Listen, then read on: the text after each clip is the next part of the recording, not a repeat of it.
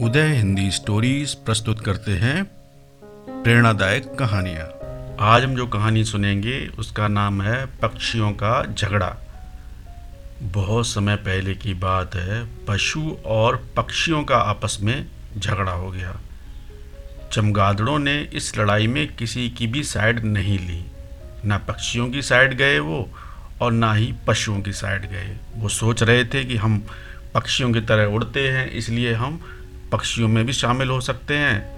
मगर पक्षियों की तरह हमारे पंख नहीं होते और हम अंडे भी नहीं देते। इसलिए हम पक्षियों की जगह पशुओं के दलों में भी शामिल हो सकते हैं। उनको लगता था कि हम पशु भी हैं और पक्षी भी।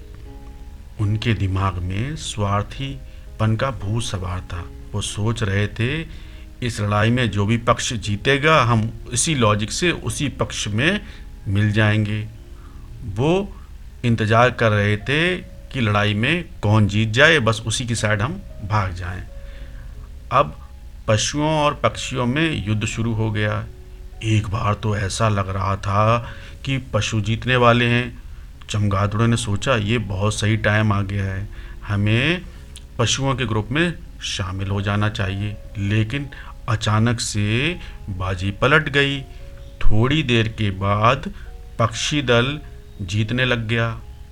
अब चमगादड़ों को इस बात पे पछतावा होने लगा और वो पशुओं को छोड़कर पक्षियों के दल की तरफ़ जाने लग गए। वो अब पक्षियों के दल में शामिल होना चाहते थे। अंत में युद्ध की समाप्ति हुई। पशु और पक्षियों ने आपस में मित्रता कर ली। उनको लग गया कि लड़ाई से तो कोई फ़ायदा है नहीं। वो फिर से एक दूसरे के दोस्त बन गए।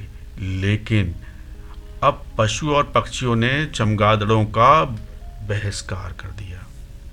और यहाँ पे सेल्फिश चमगादड़ हैं, वो अकेले रह गए।